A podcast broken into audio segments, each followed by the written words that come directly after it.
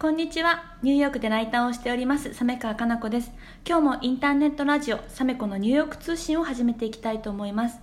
この番組は私、サメカかな子が海外で活躍している方々をインタビューしたり、ニューヨークで驚いたことや学んだことをシェアする番組です。皆さん、本日もどうぞよろしくお願いいたします。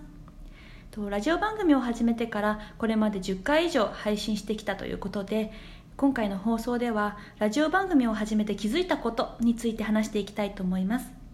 そしてこれまでこの放送ではニューヨークで活躍している方々をゲストにお呼びしてインタビューをしてきたのでぜひゲストの視点も聞いてみたいということで第1回目のゲストであるお友達の田村理恵ちゃんと一緒に配信していきたいと思います。理恵ちゃんよろしくお願いします。よろしくお願いします。私がラジオを始めて、えっと、一番最初に思ったのがすごく楽しいなっていうことでっていうのもあのインタビューしていく番組なんですけどそこであの一人一人にお話を聞いていくとその人しか話せないコンテンツがあるなっていうことに気づいて例えばりえちゃんだったら海外でいつか働きたいっていう夢があってじゃあそれをどうやって実現してきたかっていうことが、まあ、りえちゃんだからこそ話せるしまた別の方は、えっと、ニューヨークで恋愛でいろいろ悩んでどうやって今の旦那さんと出会ったのかとかどうやって婚活したのかとか、うん、そういったことはその人しか話せないので、うん、まあ、そういったことが聞けてすごく私自身も勉強になるしそれを聞いてまたリスナーさんもあそんなふうにやればいいんだったりとかあのいろんな人のこう経験談が聞けるからすごく面白いなというふうにまず思いました。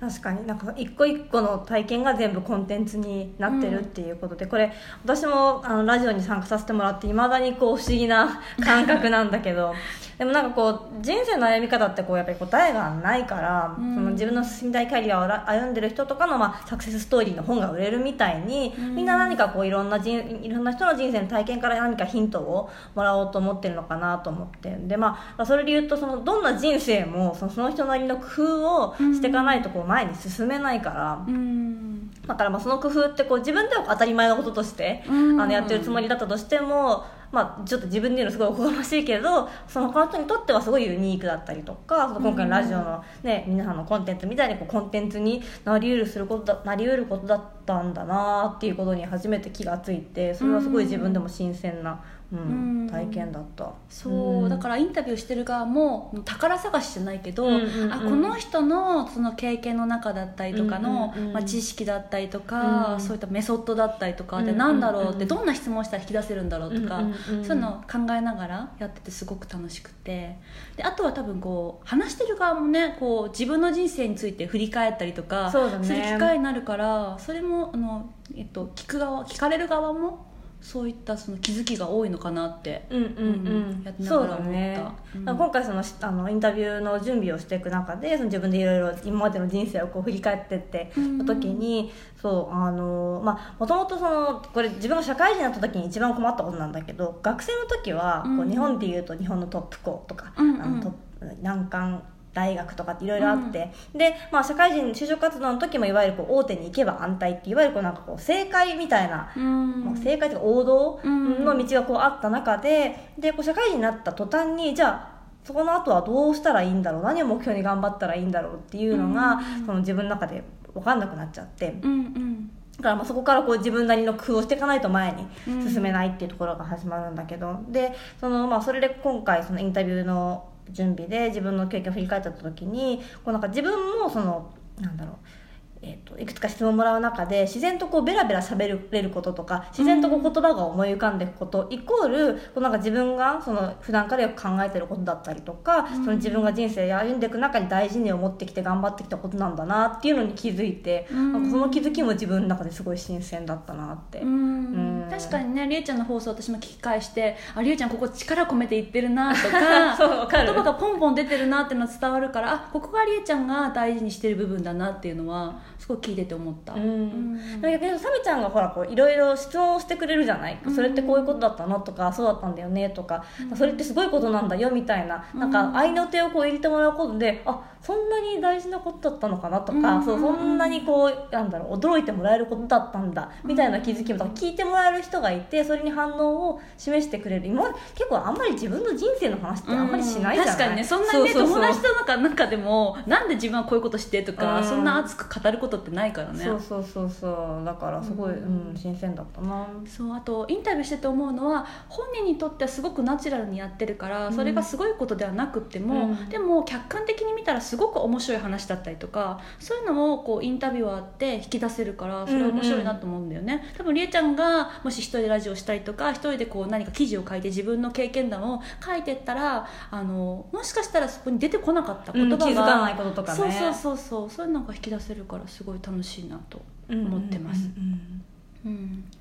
あとはあのこう自分の放送をこう聞き直して、話し方っていうのをすごくあ私こんな口癖あったんだとか、ね。で例えば私だったら「こうなんか」っていう言葉が多くて なんで私こんなに何回も「なんかなんか」って言ってんだろうとか、うんそうそういうのを気づいて客観的に聞くとねまたこう違うよねあこの言葉また言ってるとかしかも自分のことだから結構余計気になっちゃうっていうのもあるけどそう気になっちゃったりとかなんでこんなこと言っちゃったんだろうとかそうそうあとやっぱり頭の中が整理しないとこう質問だったりとか話が何言ってるか分かんなくなってまとまんなかったりとか、うんうんうんそういうのがこう分かって客観視できてあもっとこう話し方を勉強したいなって思ったりとか、うんうんうん。そう思うようになったかな。そうだね。その自分の頭が整理されてないっていうことも自分でよくわかるよね説明してみるとね。そうなの。確かに。うん。あとはなんかそのいろんなあのーあのあのいろん今回そのラジオを聞くことでいろんな人の話にあの気をつけて聞くようになってみたこともあって、うん。その声の抑揚の大事さって結構大事だなとか思って、うんうんうんなんか大学の講義とか講演とかで、うん。なんかそのつまんないなとか、うん。眠くなっちゃうなって思うのはそのまあ超失礼だけど あの抑揚がなくてこううん。一方的にガーって話してるうん。あれだったりするから。でなんか私もその運営してる MBA の会でいろんな人の講演の準備とか、うん。あの講演したりとか聞いてるけどなんか話が面白い人のポイントってこう話す順番が頭の中でさっきさみちゃんが言ったみたいに整理されてることだったりとか、うん。あとこうどこが重要なのかっていうのをその自分の話の中で強弱をつけて、うんうん話せるっていうところだと思うからでなんかやっぱ聞いててずっと集中し続けるのって無理うん。だし、そうそうだから話し手の方がここ重要とかこう面白いよっていうのを自分の話の中でこう盛り込んでいかないと、うん。なんかこうずっとラジオ聞いててもそうなんか、あのつまんなくなっちゃうなっていうのがあって。だからそういう意味ではこのサミちゃんとの会話形式のラジオってその聞いてる相手が「そうそう」とか「分かる」とかうんうん。言うから、なんかなんとなくなんか聞き流ししててもこうなんか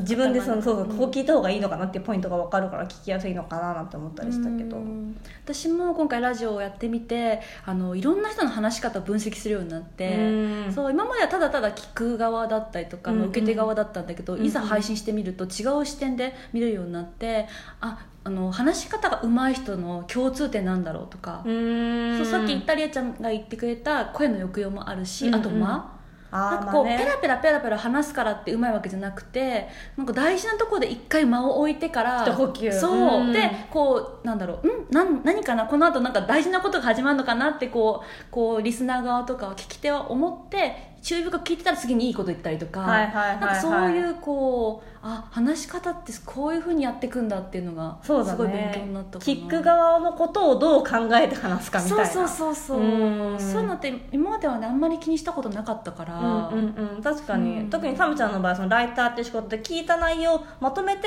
なんかその記事にするってそう後で編集するからできるからね。別に聞き方とかっていうのはその大事な内容を引き出せばいいから全然こうどんな話し方でもいいんだけどでも聞いてる側がこうねこう聞いてて楽しいなって思ってくれるような話と話を聞き出したりとか、うんうん。うんあと順番とかもあんまりこうバラバラな順番で話を聞いてたら多分聞いてる側も混乱しちゃうから、うんうんうん。かそういったことをあの気にして、えー、と番組を作るっていうことができるようになったなその番組を自分でやってみて、うんうん。そうだね、うん客観的に見ることでね。確かに、うんうんちなみにささめちゃんがその自分でこうやってラジオ番組を編集する側になってなんか自分の生活で変わったことってある？えっとあのこれラジオのネタになるんじゃないかなってこう思うようになった、うんうん。アンテナを張ってあの生活できるようになったことがあるかなあーなるほどね。友達とかも思い出したあこの友達にこのネタで話してもらおうかなとか、はいはいはい。そういうのを考えたりとかすることが増えたっていうのと、うんうんあとラジオ番組を配信するたびにタイトルをつけるからどうやったらリスナーさんが興味持ってくれるタイトルかなとか、リード文どうしたらいいかなとかこれは本当に試行錯誤のまだ真っ只中だけれども、うんうんうんそういうのは変わったかなと。確かにそうだね。そのラジオ番組聞くっていうところを決めるまでがそのタイトルの一言で全部決まっちゃうわけだもんね。そう。うん。確かにな。うん。あとなんかそのラジオでそのテレビや本と見る本を見るのとかまた違って、うん結構その気軽にできるのがいいなって私はすごく思って。うん。そうだよね。なんかあのテレビとかだとその画面にこうねそう見てなきゃいけないけ集中しなきゃいけないからね。そうどそうそう。ラジオだと例えば家事をしてる時とかうん。お掃除してる時とかそれこそうん。通勤中とかいつでもどこでもながらでできるからすごく便利なメディアだなと思っていて、うん、確かに。冬のところはねなんか流しっぱにしてて聞き流せるし、うん。そうそう。あとそのいざ聞いてみようって思うまでのハードルがこうテレビをつけるとか本を開くっていうのよりなんか気軽な気がして、うん。そうそうすごくなんかなんだ気軽に聞く方が気軽にできる、まあ、あの、うん。手段だなって思った。そうあと配信する側うんうん。もすごくカジュアルにできて、やっぱりブログを書こうと思ったらこう構えちゃったりとかうん何書こうかなとか、どう思われるかなとか、いろいろ考えちゃうと書けない人もいるけどでも話すってすごくあの日常的にやってることだからもっとカジュアルにできるしあとこのラジオトークってアプリだとスマホ1台あれば、ね。ボタン一つで本当にどこでもパジャマ着ててもできるしね。そうそうそう。YouTuber だったらやっぱりメイクとか背景とかいろいろ気にすると思うけど、うん。そういったこと気にしないでもう本当手軽にできるからすごくいいなと思ってこれからどんどんあのリスナーさんだけじゃなくて配信する側も増えていくんじゃないかなうだね。配信する側の幅も広がりそうだね、うんはい、えー、とこれまで10回以上配信してきてそこで気づいた気づきみたいなものを今回お話ししたんですけれどもこれからもどんどんあの気づきが増えていくと思うのでその度にシェアしていきたいと思います。ではりえちゃんありがとうございました。ありがとうございました。